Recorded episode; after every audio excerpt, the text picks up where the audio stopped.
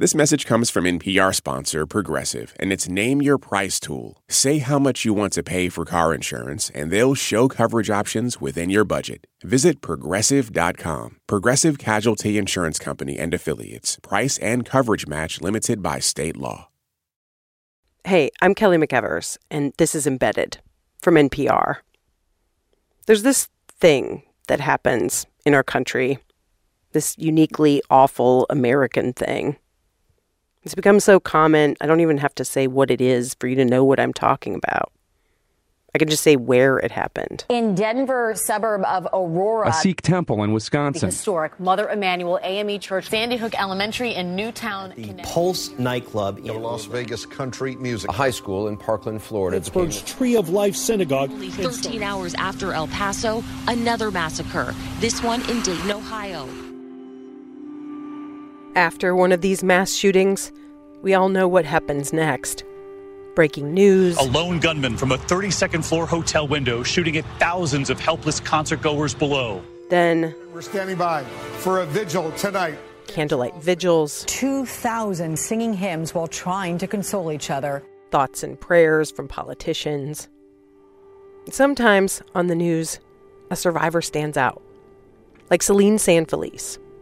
She's 22, and she survived a shooting on June 28, 2018. Hours later, she's on CNN, and she tells her story. Selene, where were you, and what did you first hear? I mean, I remember I was working at my desk when I heard the shots. The shooting Selene survived happened at the Capital Gazette newspaper in Annapolis, Maryland. Five people Selene works with were killed. Selene talks about how she hid under that desk. And at one point, she just kind of interrupts her own story and says this terrible truth about mass shootings.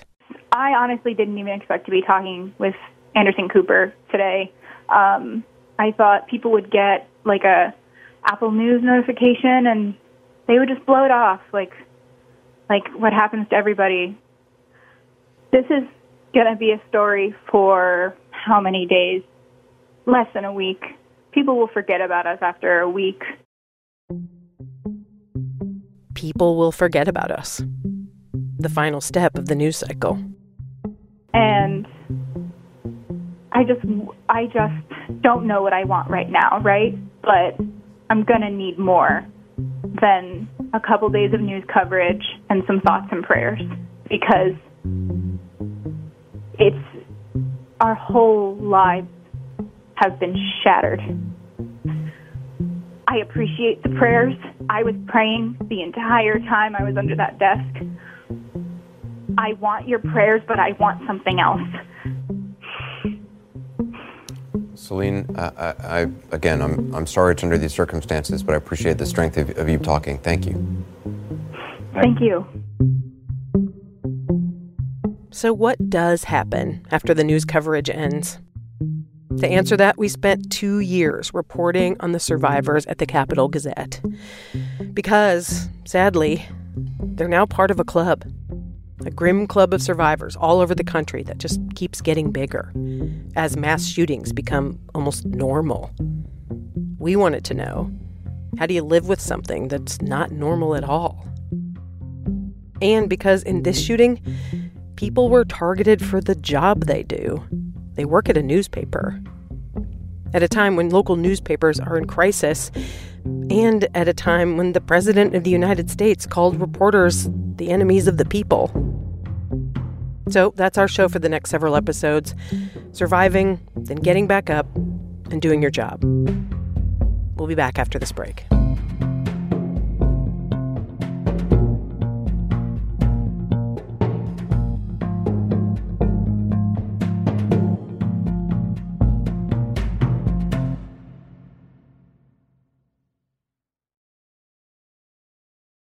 Support for NPR and the following message come from BetterHelp offering online counseling. BetterHelp therapist Hesu Joe explains the importance of creating a safe space for therapy. I can't tell you how many times I've had clients that say that expression, like, I've never told that to anybody. That's when I know I've made some kind of momentous move with this person. They feel safe enough to expose that part of themselves, and doing that together with somebody else can be very powerful. To get matched with a counselor within 48 hours and save 10%, go to betterhelp.com/embedded. This message comes from NPR sponsor Wyzant, a one-to-one tutoring alternative to online classes where you can learn face-to-face online. Get help with tackling new subjects and career skills or just catching up. Wyzant lists thousands of personal instructors in over 300 subjects available for live, individualized lessons with their online learning platform. Head to WYZANT.com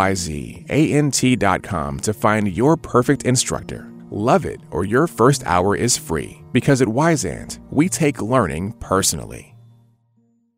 One of the premier science fiction writers of the 20th century, Octavia Butler imagined worlds that were radically different and strikingly similar to the one we live in today. For our Black History Month special series, the cautionary tales and the reasons for hope that Octavia Butler left us. Listen now to the Throughline podcast from NPR.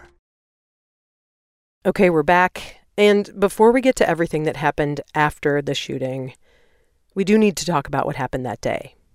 And to do all that, I'm going to hand this over to our colleague, Chris Benderev. He's the one who spent a lot of time with the staff at the Capital Gazette. And just so you know, we are not going to get into graphic detail, but this episode still might be disturbing to some listeners. Okay, here's Chris.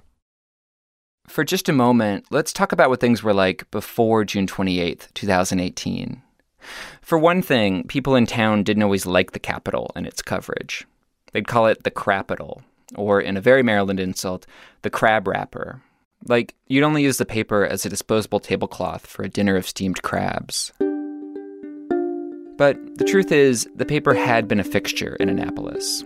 It'd been around in one form or another since before the American Revolution. And yes, the Capital Gazette occasionally got big scoops, like scandals at the nearby Naval Academy.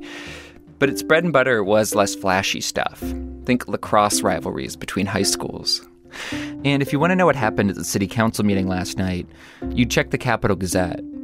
The reporter was probably the only reporter there, and definitely the only one who stayed until after midnight to hear debate over whether commercial vehicles should be allowed to double park downtown. One of the most popular features in the Capital Gazette was something more charming Home of the Week.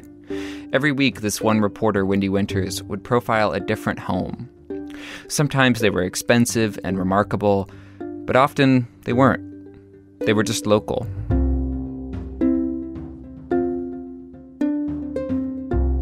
So, relative to all that, June 28, 2018, a Thursday, started off as a big news day. A well known local Army veteran, a double amputee, had drowned while paddleboarding in the Chesapeake Bay. A lot of people at the paper were out on assignment or on vacation that day. So the Army vet story fell to Phil Davis, a reporter in his late 20s. His editor, Rob Hiaasen, assigned Phil the story. Call up this guy's friends and family, Rob said.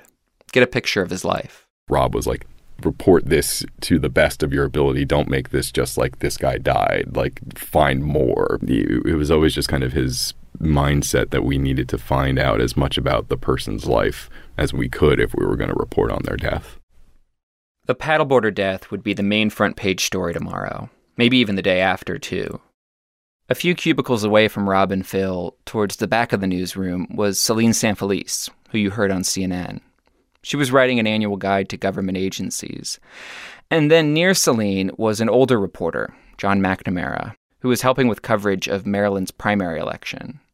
John knew Maryland well, mostly because he'd written about Maryland sports for decades, which he loved. But now he'd been assigned to cover politics, which he did not love as much. But still, he was there early to get the work done because someone had to, and it mattered. And finally, the last big story was the Naval Academy's induction day. The day every year when freshmen officially enter the Navy. Even though it happens every year, people in Annapolis like seeing photos of induction day. So the Capital Gazette had sent one of its photographers out to the Naval Academy, a guy who'd been at the paper for 14 years, Josh McKerrow. Josh had woken up super early. He wanted to be there at dawn so that the sunlight would be streaming in just right when he took his pictures of this new Naval Academy class. I've done it many times, um, and it's one of my favorite assignments of the year because at the very beginning they're with their parents and hugging and you know and tearful, And then an hour and a half later, they're standing rigidly at attention, you know, getting shouted out at by by Marines for you know not holding their hands in the proper way, not you know not reading their reef points the proper way, and then they get their heads shaved and they get very overwhelmed. And Josh says his shoot of induction day, it went kind of perfectly. Some days the light isn't falling right, you don't have the magic camera. But on that day I was just in it. I was getting moments. I was just I was really pleased with the work I was doing. Unlike the others, Josh did not go into the Capital Gazette's newsroom that day. He knew he had to sift through a lot of photos of young naval recruits getting their hair buzzed off. And he knew that if he went into the office, he'd start talking, gossiping with his coworkers, which he really enjoyed. But today he was in a hurry because it was also his daughter's birthday. Josh is a divorced dad of three, and he was going to stop by his ex wife's house with a gift and take his daughter out for snowballs, this shaved ice dessert that's famous in this part of Maryland. So he went home, picked out his best Naval Academy photos, sent them in, then hopped in his Jeep and drove off to see his daughter. It was about 2:30 p.m.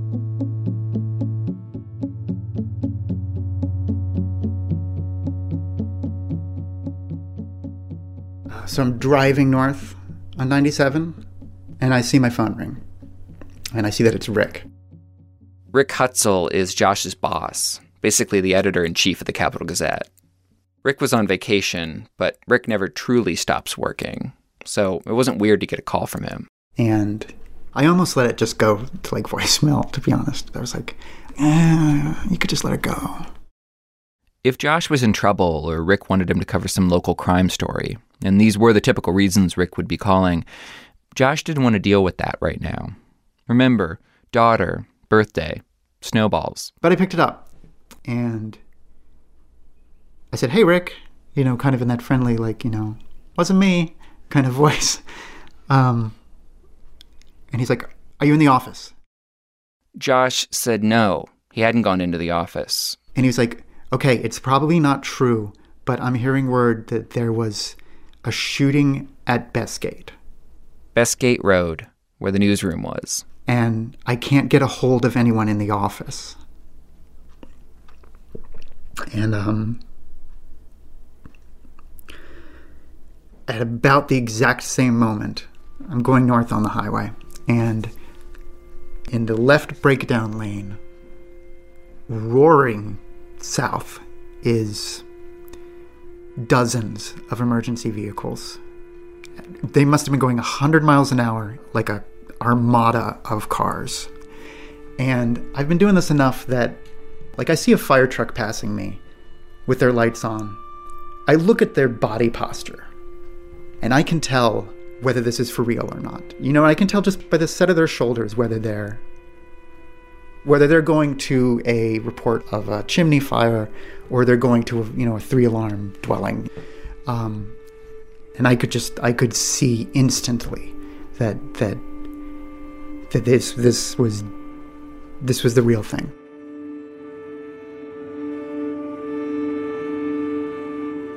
Josh is seeing all this as he's still on the line with his boss, Rick. He now realizes that the thing Rick said probably wasn't true, that there'd been a shooting, must be true. But he doesn't tell Rick. I couldn't tell him. I couldn't tell him because I knew, I knew, I knew, I knew. I just couldn't do I couldn't be the one. Um and so I think I said, "Okay. I'm coming up on Benfield. I'll turn around. I'll stay in touch." They hung up, and Josh began driving toward the Capital Gazette's newsroom. He called his ex wife and asked her to tell their daughter that he was really sorry he couldn't make it. When he was at a stoplight, he posted on Twitter I'm safe. I wasn't there. I'm on my way. Twitter was starting to fill with little scraps of information. One of the reporters inside the newsroom tweeted Active shooter 888 Bestgate, please help us. And the person who wrote that tweet? I mean, I remember I was working at my desk when I heard the shots. Selene San Felice from the CNN interview. Here's what happened.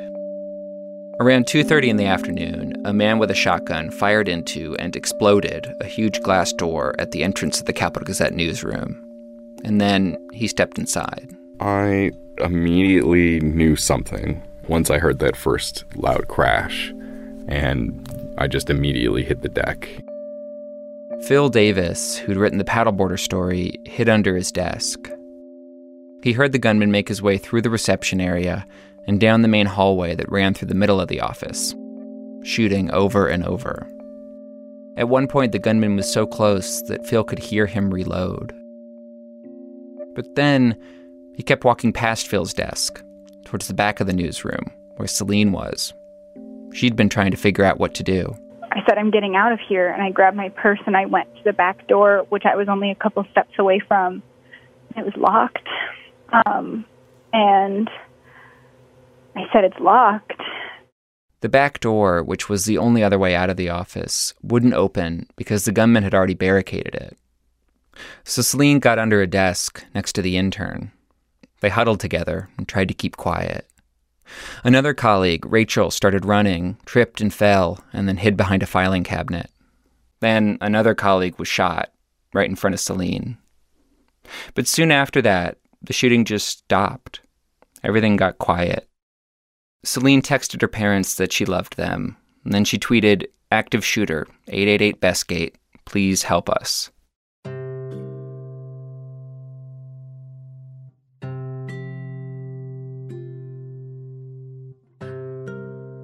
After the police arrived, they escorted Selene and the others out and told them, Keep your eyes on the deputy in front of you.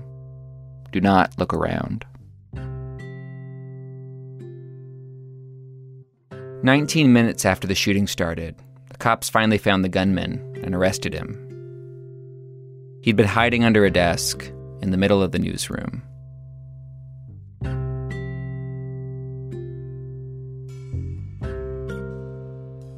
We'll be back after this break.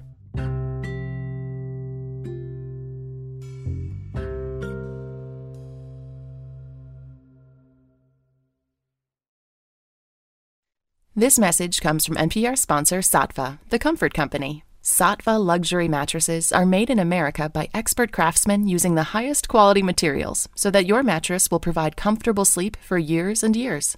Saatva mattresses are always delivered to your home and set up in the room of your choice. They're never folded and never squeezed into a small box. Visit SAATVA.com slash NPR, where NPR listeners save an additional $225. Saatva, the comfort company. This message comes from NPR sponsor BritBox. Discover powerful new series like Three Little Birds and BAFTA winning drama Time, starring Bella Ramsey, Tamara Lawrence, and Jodie Whittaker. Stream the best of British TV only on BritBox. Start a free trial at BritBox.com. Support for NPR and the following message come from Carvana, on a mission to make car buying more convenient and affordable than ever before. In minutes, you can browse thousands of options under $20,000. Visit Carvana.com or download the app today to get started. Support for NPR and the following message come from Saatva. Saatva luxury mattresses are every bit as elegant as the most expensive brands, but because they're sold online, they're about half the price. Visit SAATVA.com slash NPR and save an additional $200. There is so much Black excellence in the sciences that we want to celebrate. So, in honor of Black History Month, all this week, Shortwave is featuring conversations with Black scientists and educators, people doing incredible work and pushing for a world where science serves everyone. Listen now to the Shortwave podcast from NPR. Okay, we're back, and it's June 28th, 2018. Police have arrested the gunman at the Capital Gazette. Photographer Josh McKerrow is on his way to the newsroom. Here's Chris Benderev again. When Josh arrived on the scene, he couldn't actually get to the newsroom. The building it was part of had been walled off by ambulances and caution tape and police. So many police. There are people in tactical vests with like assault rifles, but also in t-shirts and sweatpants, which you know is like is telling me that like they just responded from wherever the hell they were. Josh did what he does when he arrives for any crime story started snapping photos. He tweeted them out, some of the first pictures of this story anyone sent out to the world. Then Josh walked across the street to where the media were starting to set up shop, in the parking lot of a shopping mall with a J.C. Penney near an Ann Taylor near a Sbarro Pizza. And it was in that mall parking lot that Josh, without knowing it, became part of this thing that has ended up defining the Capital Gazette ever since. Because Josh ran into two other reporters from the paper who hadn't been in the newsroom during the shooting, but had also instinctively rushed there as soon as they'd heard Chase Cook and Pat Furgurson. Chase had had the day off when he'd heard. Pat had been eating a late lunch in the mall's food court. There were some hugs, and then, without any fanfare, they all started working, reporting, trying to figure out what was going on. They couldn't go back to their newsroom, but they did have the back of Pat's Toyota pickup truck in the mall's parking garage. It had a cigarette lighter where Chase, who didn't even have a laptop on him, could charge his phone, and there were some plastic crates where Josh could prop up his computer to go through photos. The whole setup made for this incredible image three local journalists reporting on an attack on their own newsroom from the back of a pickup truck in a mall parking lot. At first, it was the the issue was to figure out who was safe. We were making phone calls and you checking Twitter and like, oh, you know, Phil's on Twitter, so Phil's okay. And you know, somebody sent me a text. I saw Paul here, so okay, Paul's okay. Josh tweeted out the names of some of the coworkers they'd confirmed were alive, but some of their coworkers hadn't been heard from and had not tweeted. At first, Josh found himself trying to explain it away. Gerald Fischman, the cardigan wearing editor in his 60s who liked to communicate with his colleagues by leaving sticky notes on their desks, he had eight followers on Twitter. He wasn't going to tweet about this, Josh told himself. And the same went for three other older staffers Rob Hiaasen, the editor who was working with Phil on the paddleboarder story, and Wendi Winters, who wrote Home of the Week, and John McNamara, the editor who missed writing about sports. They wouldn't be rushing to Twitter, Josh thought. But then one of the other reporters working with Josh in that parking lot, Chase Cook, took Josh to the side. And he's like, I talked to Rick. Rick has some names of, of who's gone. Do you want me to tell you? Rick, the editor in chief, had gotten confirmation from the police. I had one of those moments, and it wasn't the first time I'd had it that day, where I, I could see the demarking line between my old life and my new life. Um, and I said, Yeah, um, you got to tell me. And he told me, you know, John and Rob and Gerald and Wendi are gone. Um, and I didn't I didn't break down or anything. I just I, I knew it was bad, um, and I didn't really have time to like process it at all because we were you know we still had stuff to do.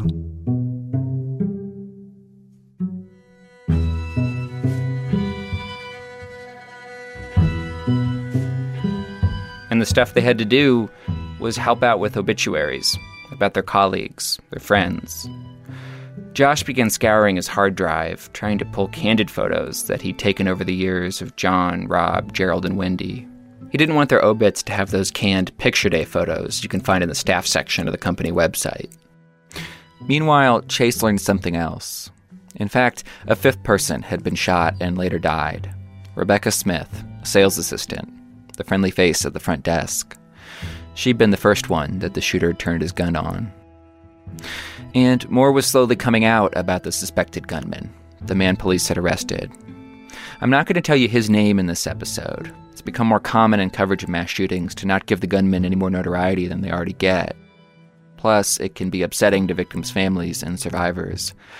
But I will tell you, he was in his 30s, he lived nearby, and he'd had a vendetta against the paper for years ever since it had reported on the fact that he was convicted for harassing a woman.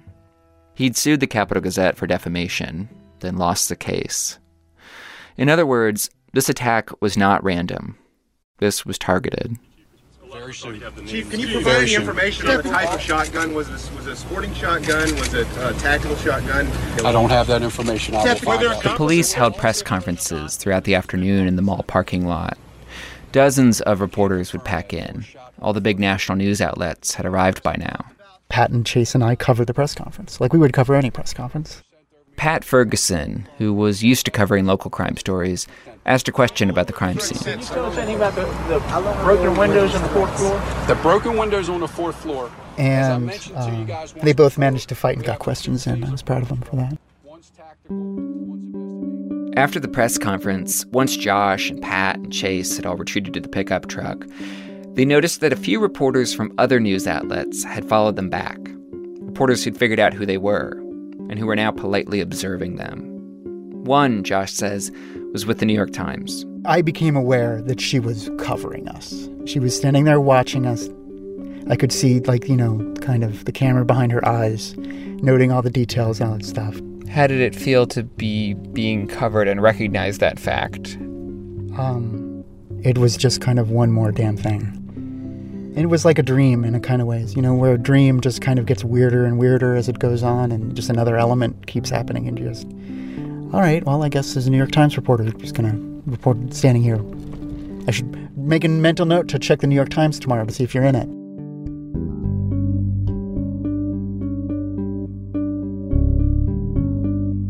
So Chase and Pat and Josh had been gathering up some facts, some quotes, some photos.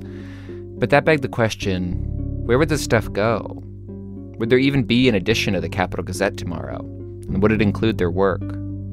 Chase Cook had noticed that, for a while, no one had explicitly answered that question. You had been wondering if there'd be a paper tomorrow. I'd been, yeah, I wasn't 100% certain on it. Who knows? Nobody's told me we're not, but also uncharted territories. Now, there is a thing you need to know here. The Capital Gazette is actually owned by a bigger paper up the road, the Baltimore Sun. The Sun drops its own stories into the Capital from time to time. And by now, Sun reporters were in Annapolis, covering the story. So tomorrow's Capital could easily be filled with Baltimore Sun stories. They didn't need Chase's or Pat's reporting, or Josh's photos. Still, all three of them kept working, uploading whatever they got to the shared server with Baltimore, just like they do with any story.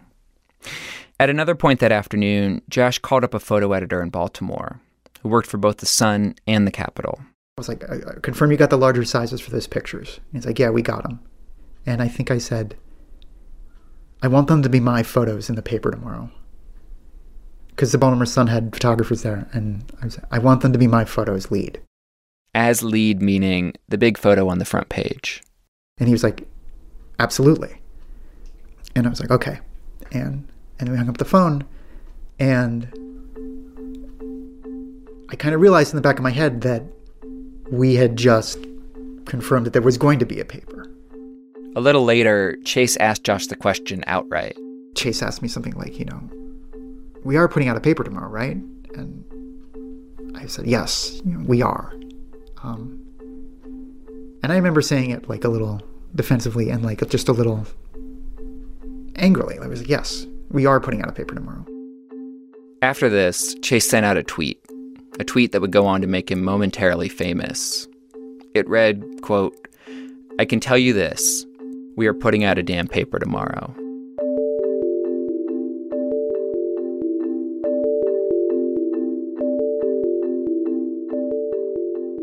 Survivors of mass shootings often talk about experiencing a devastating lack of control.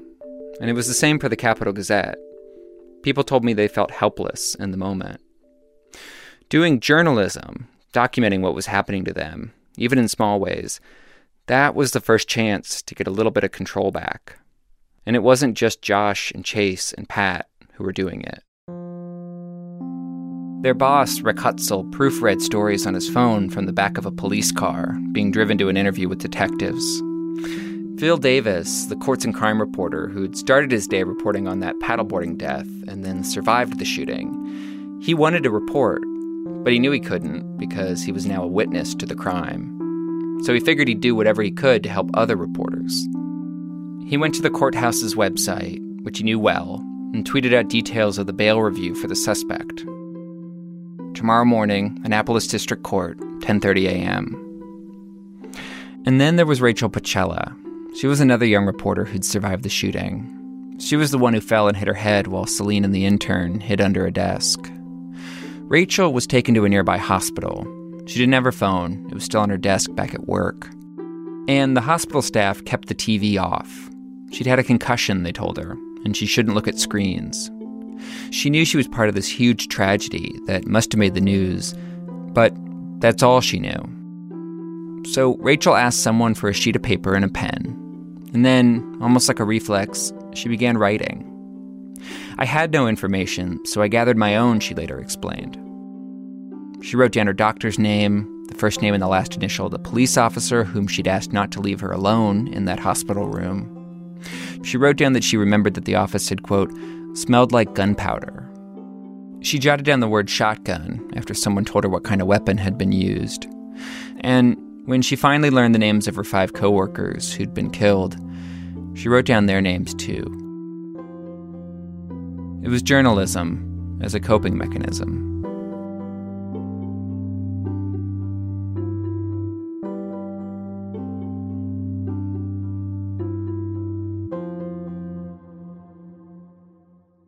Back in the mall parking lot, Josh eventually stopped for a moment.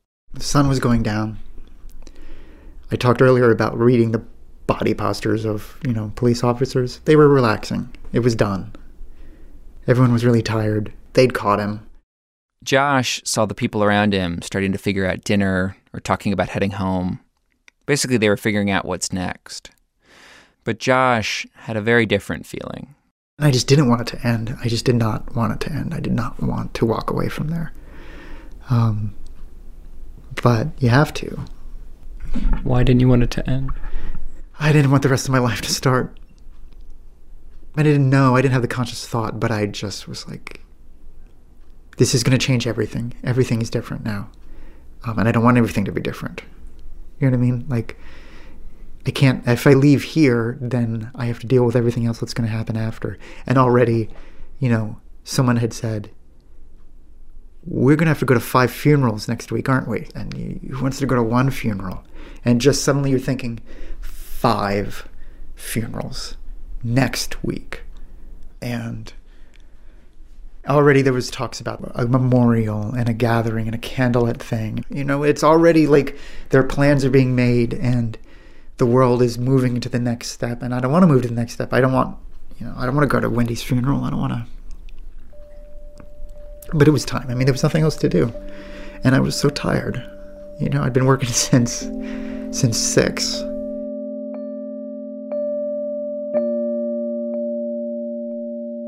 News outlets were already beginning to talk about the heroism of putting out the paper from the back of a pickup truck. Chase's tweet, We are putting out a damn paper tomorrow, was going viral. It'd go on to be retweeted more than 14,000 times. It ended up being printed on t shirts as a symbol of press freedom. Months later, the Capital Gazette was recognized by the Pulitzer Board with a special citation that commended the paper's courageous response and its unflagging commitment at a time of unspeakable grief. But in the parking lot that evening, things didn't exactly feel heroic. Chase, for instance, didn't think that he'd done enough. Yes, his story would run on the front page, but the Baltimore Sun wrote 11 other articles that would fill the next morning's Capital Gazette. Plus, yeah, it was nice that a lot of people found the whole pickup truck thing inspiring. But was that really doing anything to help the people they were the most worried about? Their friends, their coworkers who survived? Would those people even care about the next day's paper? Um, I mean, when we got taken out of the office, I was like, the paper is dead. This is Selene San Felice again. I thought the whole operation was dead. I mean, all the fucking editors are dead. So how are we going to do it? Um, I didn't know that Chase and Josh and Pat were like out just uh, in the parking lot of the mall reporting. I thought at that moment we were all going to give up. So then when I saw Pat on TV and I realized we were still reporting, and then I got the call that like they were writing a story and that they had been reporting, then it was amazing. And I knew that we were going to have a paper and that if we were going to have a paper the next day, we were going to keep having a paper. So I wanted to be part of it.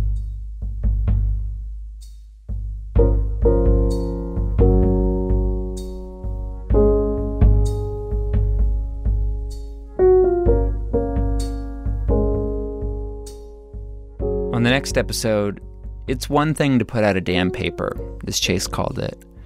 But then, how do you keep putting out that paper over and over with a staff that's been through a mass shooting? The people who were in the newsroom and survived all gravitated to seats in the back of the room where they could see the door and their backs were up against the farthest wall. Like, people make fun of triggers. It's like this meme now to be triggered. But it happens. And it's it sucks because you want to be able to do your job. I, I think that a lot of it was about looking each other in the eye and saying, it's okay that we're alive.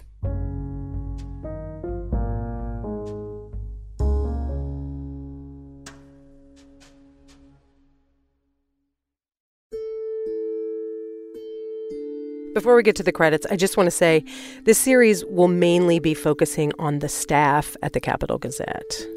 We do want to take a minute to thank the family members of the five people who died. Many of them also generously shared memories of the worst day of their lives with us. Cindy Rittenauer, who looked up to her big sister, sales assistant Rebecca Smith.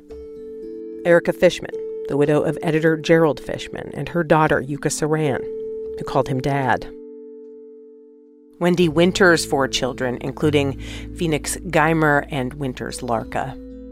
The family of Rob Hiaasen and his widow Maria Hiaasen. Rob's posthumously published novel is called Float Plan.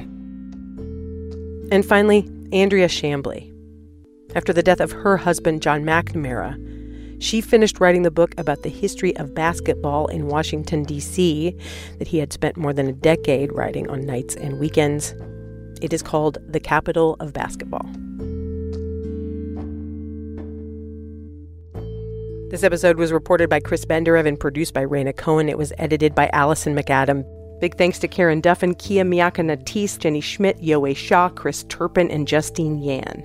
Our senior supervising producer is Nicole Beemsterboer. Our lawyer is Kimberly Sullivan. Fact checking by Susie Cummings. This episode was mastered by Isaac Rodriguez. Our big bosses are Nancy Barnes, Neil Carruth, and Anya Grundmann. If you want to reach out, we are on Twitter at NPR Embedded. We'll be back next week with more. Thanks.